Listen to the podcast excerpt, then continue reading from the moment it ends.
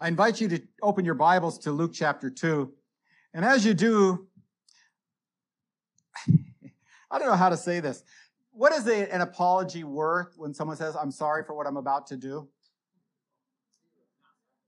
I heard a zero, not sorry, but that's what I'm doing. I'm apologizing for what I'm about to do because I'm about to sing. Oh, and and I don't want you to help me. okay, ready for this? Gloria.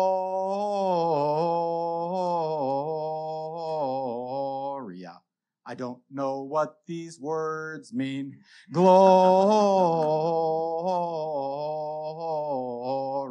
But I'm going to sing them anyway.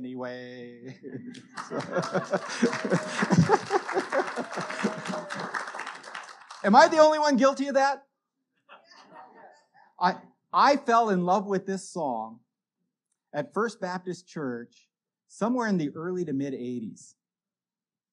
I looked up the meaning of Gloria in Excelsis Deo about two weeks ago, which means for 40 years I was singing those words not knowing what they meant. Anybody else? Come on. I want okay. I see. I, okay. Thank you. I feel so much better. Guilt loves company. Uh, uh, and I do know what they mean now because I did look them up and it's so simple. Glory to God in the highest. Who'd have thunk? I always thought it meant exceeding glory, you know, that excess excelsis. I kind of played with that word and it's like, you know, it's, we have this thing called Google and and I'm, I'm, sure I could have looked it up in the 80s. That would have been a lot harder. I probably could have actually walked to somebody musical and asked them because they would have known because musical people do that. But but I, I thought about that as I was because you know we've been doing these. The, elders have been preaching or preaching the last few weeks, and each one has had a song title as a, the basis of the message. And I I thought about this song. Uh, when, when I was doing that. And, and I thought, I'm going to have to know what it means before I, be beyond the glory and, and that it sounds good. And, and, what I found was it took me about a minute to find out what in excelsis Deo means. But the word that truly stumped me is Gloria, which is simply glory. And, and the more I looked at glory, the harder it came to define. And so we're going to spend some time today coming to grips with what that word glory means. And we'll, then we'll see that Jesus revealed God's glory to us. And then we'll see that we respond by giving glory to God. And so we're all wrapped up with this word glory. So before I go to, to defining glory, I'm going to tell you, I, I didn't go to a dictionary because the dictionary, I mean, think about this. We, we, we know, we learn early on, you go to a dictionary to find the definition of a word which by the way means the definition of dictionary is wrong. It should be definitionary, right? Diction means where we go to learn to pronounce it. I don't go to learn to pronounce it from the dictionary. I go to Google.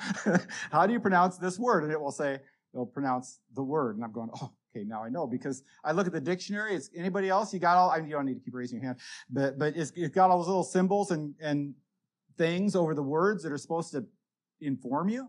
And, and I look at it and I go, I don't know what those mean either. And, and uh, if I try to learn them, I won't remember them. And anyway, but where does the writers of the dictionary go to get their definitions? See, the writers of the dictionary do not create the definitions. They find the definitions. Their job, and that's why dictionaries are constantly coming out and being revised. That's why there is, they, they, every year or every couple of years, they come out with a new Webster's dictionary. It's still a Webster's dictionary. It's published by the same people. Why do they not just reprint the old one? Because definitions are changing. And the writers of dictionaries are constantly listening to how words are used today to revise definitions so they fit how words are used today. They find the meaning through usage. That, that's where the definitions come from. They don't decide a meaning, a meaning, they discern a meaning. They, they find it. Uh, and so today we're going to explore the word glory through how it is used in scripture. Okay, so, uh, but I say that, first of all, I'm going to think, uh, uh, talk about how we usually think of glory when applied to man right? Uh, because when I think of glory as applied to man, I the first thing that comes to my mind is battle. someone winning glory in battle, someone going into battle, fighting brilliantly and blood everywhere and coming out victorious or dying in glory, going down in glorious defeat. And we think of glorious battle. You might think of someone facing great odds and coming out on top. You don't gain glory for doing small things, right? You, you go have a tug of war with a kindergartner and you win. You go, yeah! yeah. Depends on the kindergartner, right? Yeah, that's, that's not glorious. You gain glory for overcoming great odds. You don't get it for small things. I think of risk and danger. Someone going out in the blaze of glory. And it carries a taint of arrogance. Because for someone to seek glory is to want to get that kind of recognition for himself. And we go, what is, what is it about someone that makes him want people to feel, I mean, we all like to be thought well of. Uh, but but to want people to see you as someone who has earned or gained glory, that it, it, it, it doesn't sound that good. And so as we look at this, at glory as applied to people, uh, it seems to mean a strong admiration, uh, a fame, and recognition.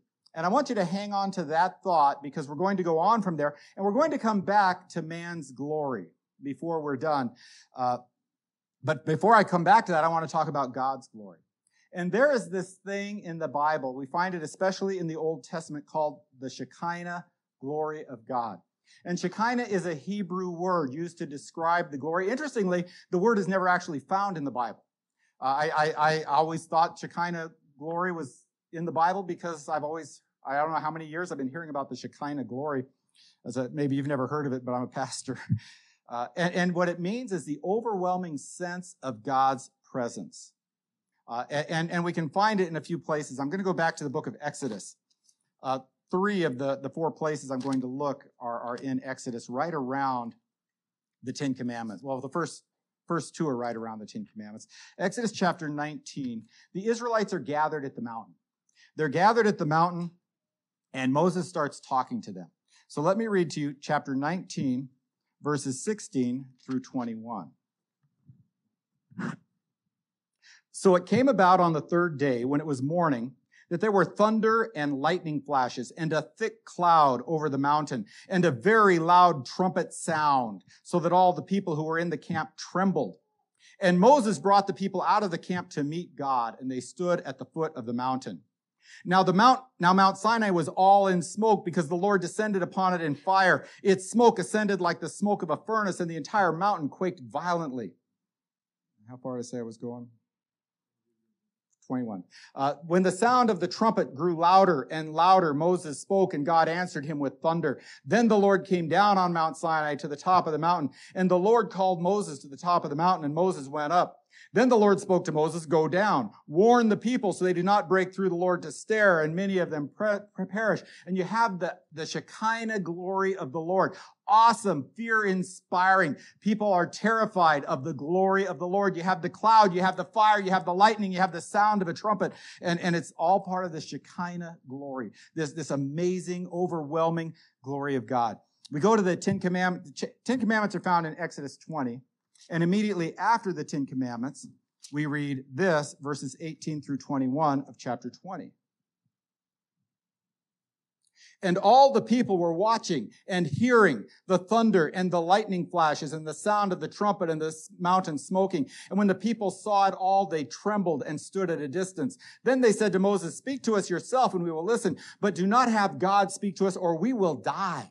However, Moses said to the people, do not be afraid for God has come in order to test you uh, and in order that the fear of him may, may remain with you so that you will not sin. So the people stood at a distance while Moses approached the thick darkness where God was. And the people said, Moses, God is too much for us. His Shekinah glory was awesome and intimidating and frightening. And they, this is, God's glory was too much. They said, Moses, you go talk to him. Uh, cause, cause we can't handle this. And so Moses said, don't be afraid. We'll do that. we, have we've got it covered for you. Uh, we find the Shekinah glory again in chapter 40 of Exodus. They've set up the tabernacle. uh, the, the, God gave them directions to build the tabernacle, this temporary tent structure that, that was going to be God's temple in the wilderness, his portable temple, so to speak. And the glory of God came and settled on the tabernacle. Exodus chapter 40, verses 34 and 35, almost the end of the book. Then the cloud covered the tent of meeting, and the glory of the Lord filled the tabernacle. And Moses was not able to enter the tent of meeting because the cloud had settled on it, and the glory of the Lord filled the tabernacle. And the glory of God was too much now for Moses, even Moses, uh, whose face shone when he came down from the mountain because he'd been in the presence of God, and the glory of God was was was like it had soaked in; it was radiating from his face. Even Moses can't go to the, into the tabernacle because the glory of the Lord is there. That's the Shekinah glory of God. We find it again. I want to go not from the tabernacle, but now to the temple. Solomon has built the temple. And he is, he is, they, they are dedicating the temple in Second Chronicles chapter, uh, let's see, what do we have? Chapter 7, verses 1 through 3.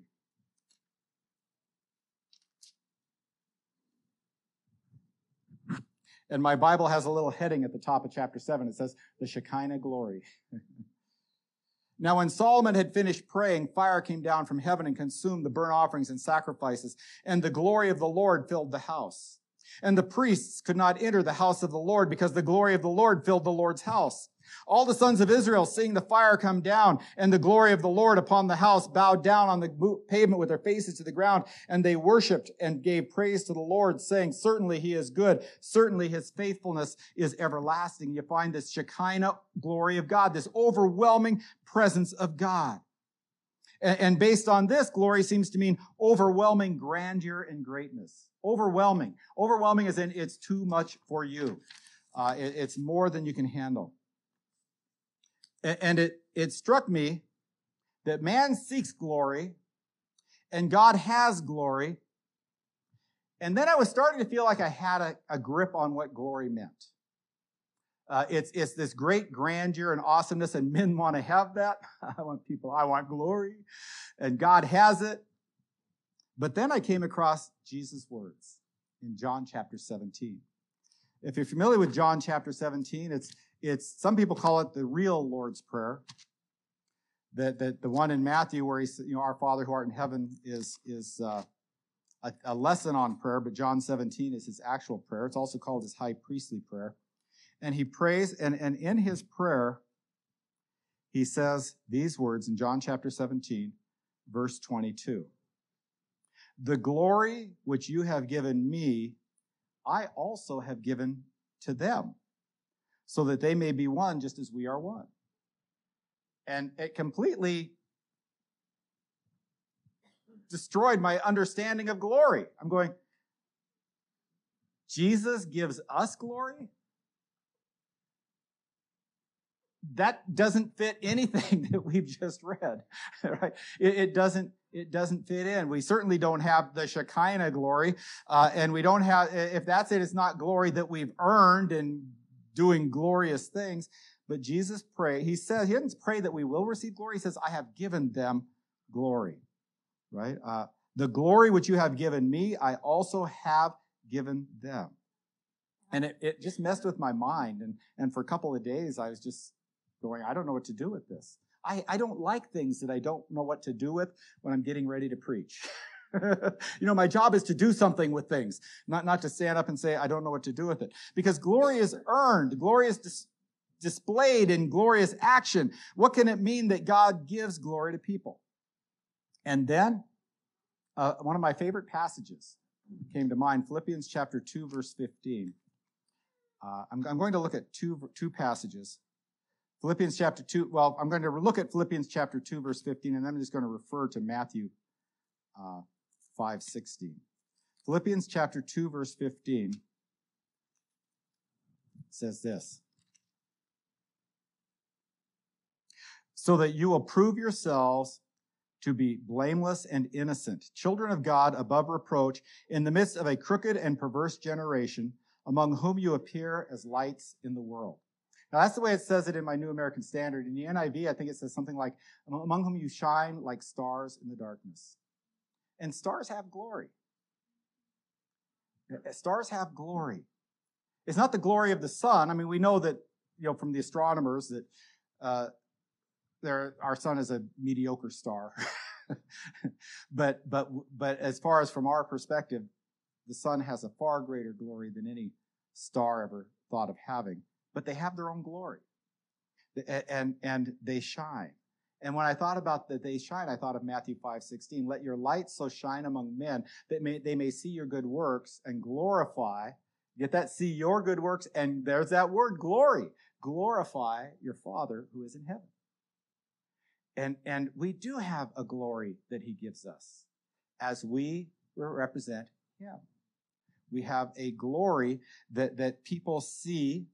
We have a glory that we give to God. And, and, and it, if, if glory is impressive goodness and holiness, glory applied to God, as in glory to God in the highest, is, is a recognition and admiration for that impressive goodness and holiness. And the same definition does work for us. It's just on a slightly different scale, a massively different scale. But, but it, it, strikes me, he gave us glory. This is, this is, by the way, you know, sometimes I, I have this whole big point I'm working towards, which, in case you haven't figured it out, it's give glory to God. uh, but along the way, sometimes something hits me, and it's just so you know, this is like a freebie thrown in in the middle, but it might be the most important thing of it. We give glory to God as we or, or we we that that glory that he gave us he gave us glory right the glory that we had i have given to them he gave us glory but that glory is only revealed as we serve him right? That glory is it's like a hidden glory. Do you take your do you take your light and shine it under a basket? And as you think about that think about christians that you have known and admired. Christians who you've you, you we all have them.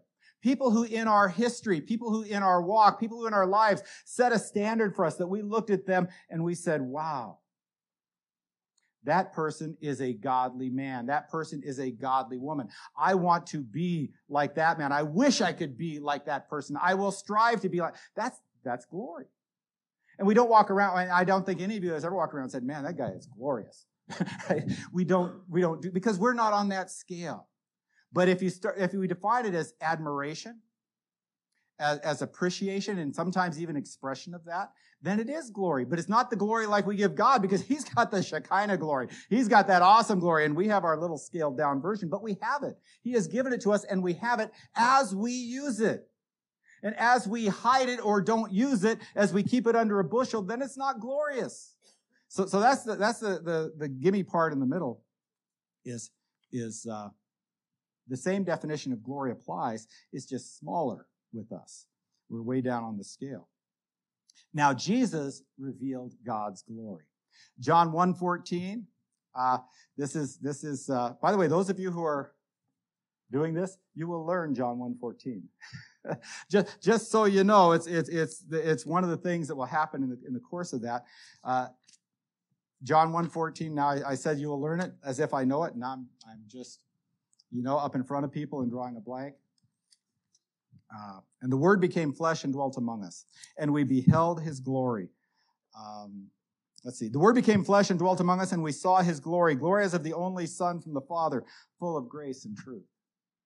The Word became flesh and dwelt among us, and we beheld His glory. Jesus revealed the glory of God. The glory of God is, if you had asked Moses, had he seen God's glory? Moses would have said, Oh, yeah. I'll tell you what, I was at the mountain. I went up the mountain. I went, I saw the tabernacle. You know, you know, the, if the glory of God was involved in the cloud and, and the fire and all, then the, the pillar that led them, right, that went between the Israelites and the Egyptians, that's the glory of God revealed. The Egyptians saw the dark side, the Israelites saw the light side. That's the way at least I, I see it in my brain. Yeah, oh yeah, I saw the glory of God. I saw the Shekinah glory of God at the mountain. I saw the Shekinah glory of God at, at, the temple. It was, it was awesome. If you ask Solomon, did you see God's glory? Solomon would have said, Oh yeah, I saw God's glory. I was there. We dedicated that temple. We put those offerings and man, the glory of God came down and we couldn't go in. We couldn't go to that place. We, it was too much for us. We, we could not go there. He would have said, yes, I have seen the glory of God. They had seen a display of his glory in splendor and in the power of his presence. But in Jesus, we have the display of the glory of his goodness and his holiness, bringing us salvation. Something that the mountain couldn't do. Something that the tabernacle couldn't do. Something that the temple couldn't do. But Jesus could do. And in that, that, that baby that actually didn't have a halo, you know, he didn't glow in the dark. He was just a baby, looked like a baby. Uh, how did they know? How did the shepherds know which one? Well, he was laid in a manger, right? In swaddling cloths. And I'm not sure what swaddling cloths look like, but I know what a manger. Well, actually, you know, this manger might have been made of stone. Tradition says it was not. You know, it's like that little wooden manger we put up front is probably wrong. I hate that.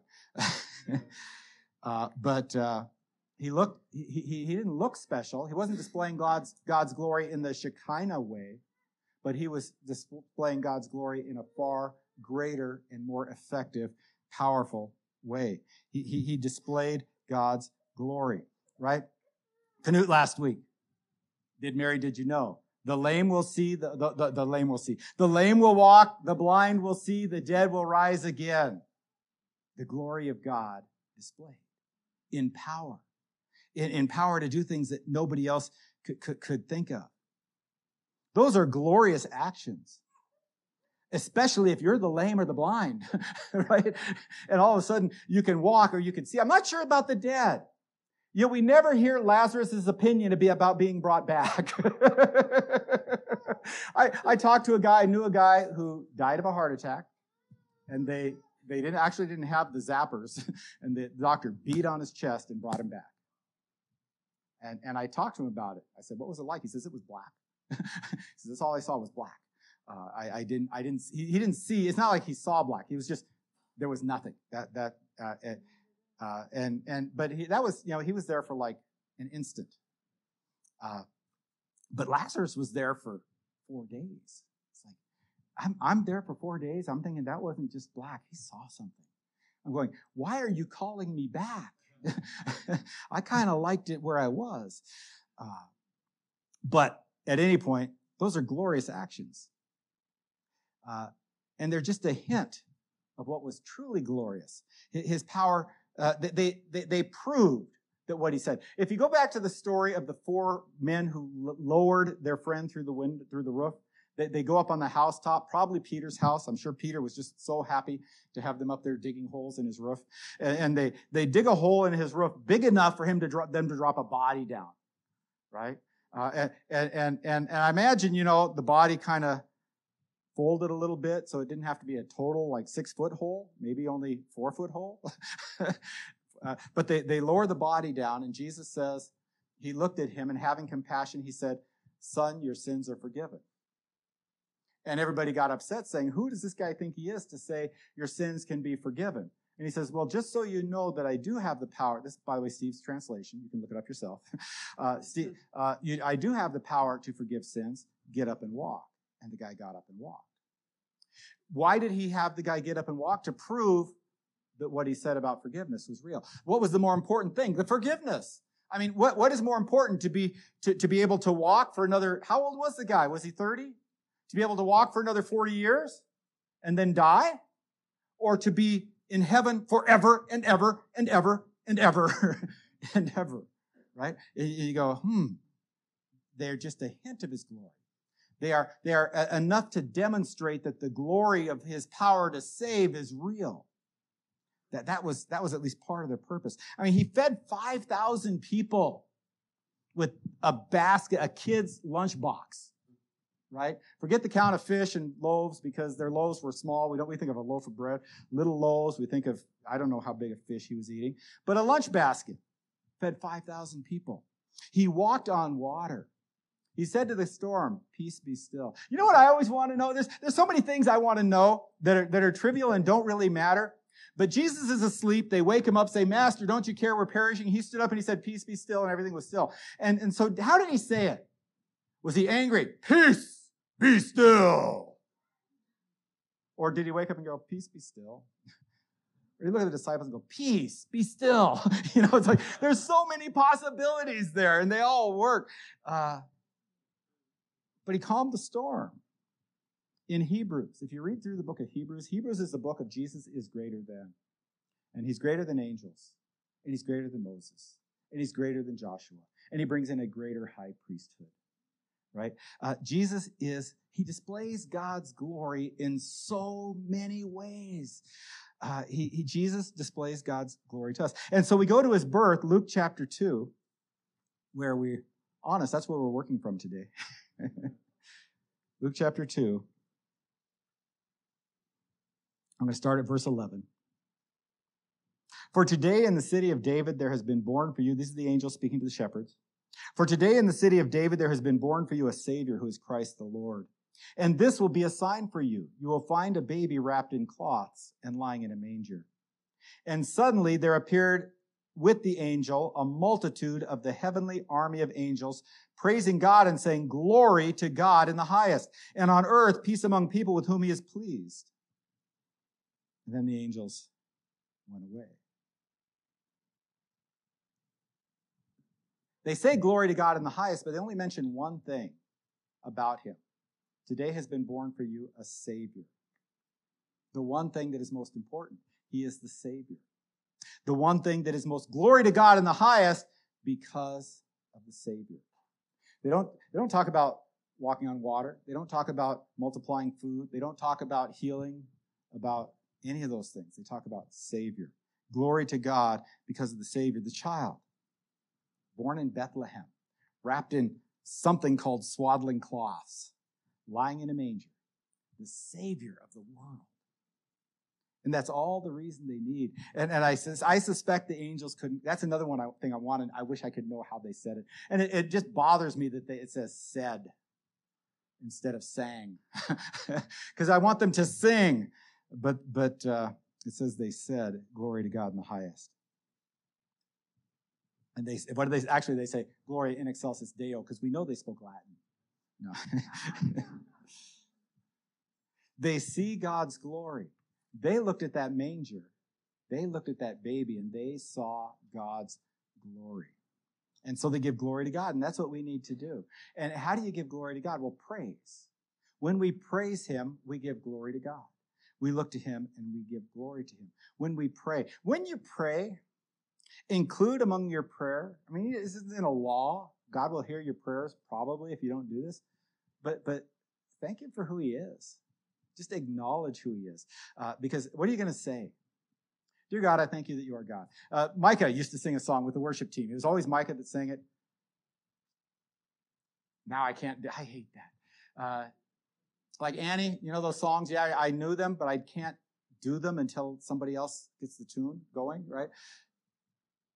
God, you are God, you are God, God, God. Yes, you are. I'm going, that actually doesn't tell us anything. but it says so much. It expresses so much. He is God. In your prayer, express that to Him and sing. Yeah. Did you know? I, I read this somewhere, not, I don't remember where I read it, but they said Christians are the only adults that sing. Uh, and, and, and we're not, obviously, there's professionals out there and people like that, but most adults don't sing. Most of us who are not those people don't actually sing a whole lot unless we're Christians. And, and, and try, try this for a minute, right? Try, don't try this, just listen to me try it. Oh, oh, oh, oh, oh, oh, Aurea in excelsis Deo. Do you feel it? Richard's ready to walk out. He's sitting there going, Don't ever do that again. But when you sing it, see, singing does something. Singing does something emotionally. Singing does something down deep. And it's a gift God has given us for expressing, among other things, expressing praise and presenting to Him glory. Some things need to be sung. They don't do anything for you just spoken. They need to be sung, even if you sing badly. Christians are singing people. We, are supposed to be a singing people. And Christmas, guess what? Is a singing time. So, so sing praises to God. Give glory to God. Give him thanks. Give him, give him thanks. I, I like it when, uh, uh, when Linda Morrock was here, she quoted her late husband, Bruce, who said, Thanksgiving is the highest form of praise. And I don't know if he's right or not, but it sure sounds good. And I can't say I, well, I don't know that it's right. I don't think it's wrong. Does that make sense? Uh, if you can't give him thanks, you can't give him praise. Uh, give thanks and, and remember. It's so much fun to remember. Uh, and it's so valuable to remember. Remember yourself. And it's hard to remember yourself. It, depending on the, the older you get, the farther back there is to remember, and the more some things blur. And, and, and kids are all constantly asking me, Papa, do you remember this? Papa, do you remember that? No, no. You know, for, for them, it was the one time or the first time. For me, it was the 123rd, you know, and, and uh, sorry, that one was not more significant than the others. I don't remember them, but, but I can remember my salvation. I can remember learning things, discovering things. I can remember specific things, God. I can remember my baptism. It really helps because the water was really cold. but Makes it something easier to remember. You know what you do not need to do? You do not need to celebrate a Christless Christmas. Wow. And yet, most of the world does. Most of the world works at it. They work at somehow celebrating Christmas and leaving the first half of the word out. And it's just must. the, the focus is on presents. The focus is on food. The focus is on parties. And people are both, and if you watch any Christmas TV, people are constantly trying to define Christmas in terms of the true meaning of Christmas, but leaving Christ out of it. That's, that doesn't make any sense. That's like getting a treasure map and going to the wrong island and trying to follow it. You, you can follow it all day and night and think and dig all over the place. You're still not going to find it. You're in the wrong place. Christ is an essential part of Christmas. And they celebrate and they don't know why. And if any holiday presents the glory of God for people to see, well, I can't say because Easter, of course, is there. But, but Easter in most people's minds is nowhere on the scale of Christmas. You know, Easter is much smaller in most people's minds than Christmas. For the Christian, it's like it's really hard to say. And some people will say, you know, Easter is more important. Other people say, you know, without Christmas, Easter doesn't mean much. but Christmas certainly presents the glory of God for people to see. Uh, and, and, and it's like people hold up their hands like this and say, I want to see that. Lynn, you might not remember this, but for those of you who remember watching the Passion of the Christ in the movies, I remember Lynn watching it like this. she wanted to see, but she didn't want to see at all. And, and if you've watched it, you understand that completely. If you haven't watched it, you go, that doesn't make any sense at all. But oh, yeah, it does. And that's how people view Christmas. And we in the church are in danger of doing the same. I'm not saying we do. I'm saying if we're not careful, we will. If we're not careful, if we don't intentionally focus on Christ during Christmas, we will be sucked in by everything. Because, because frankly, we do what the world does. You know, we have, I don't know about, I'm not, I can't speak for you, but in my house, we have a Christmas tree. We have Christmas stockings. We have presents around the tree. Uh, we will get up early Christmas morning. We're going to come to the worship service here, but first, guess what we're going to do? Open presents.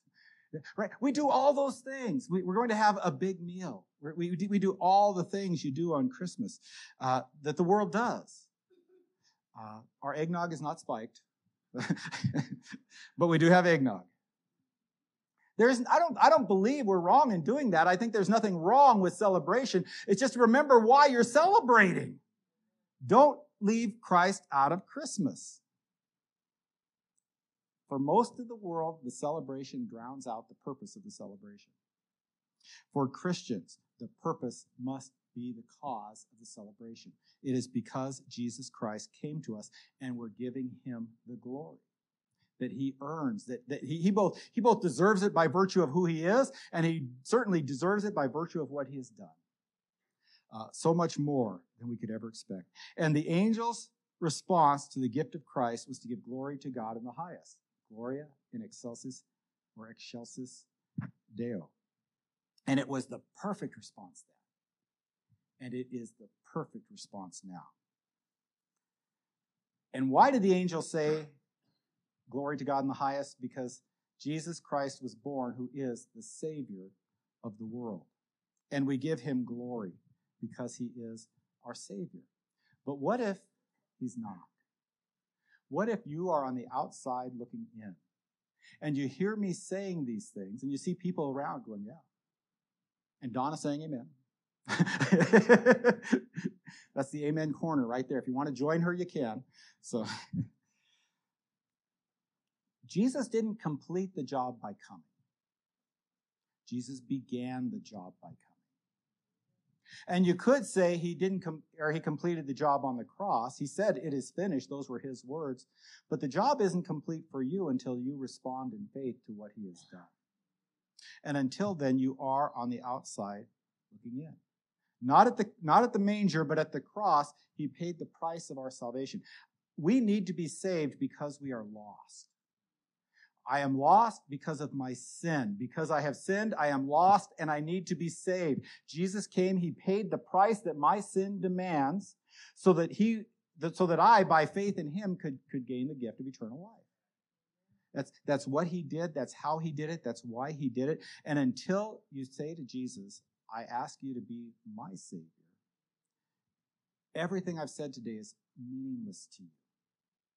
It's, it's trivia that you can log away in your brain and say, oh, I learned this interesting fact. I now know what Gloria in Excelsis Deo means. I didn't know that when I walked in. I got something out of church today. The angels are saying, Glory to God in the highest. The angels are saying He's the Savior of the world. He's not the Savior of you.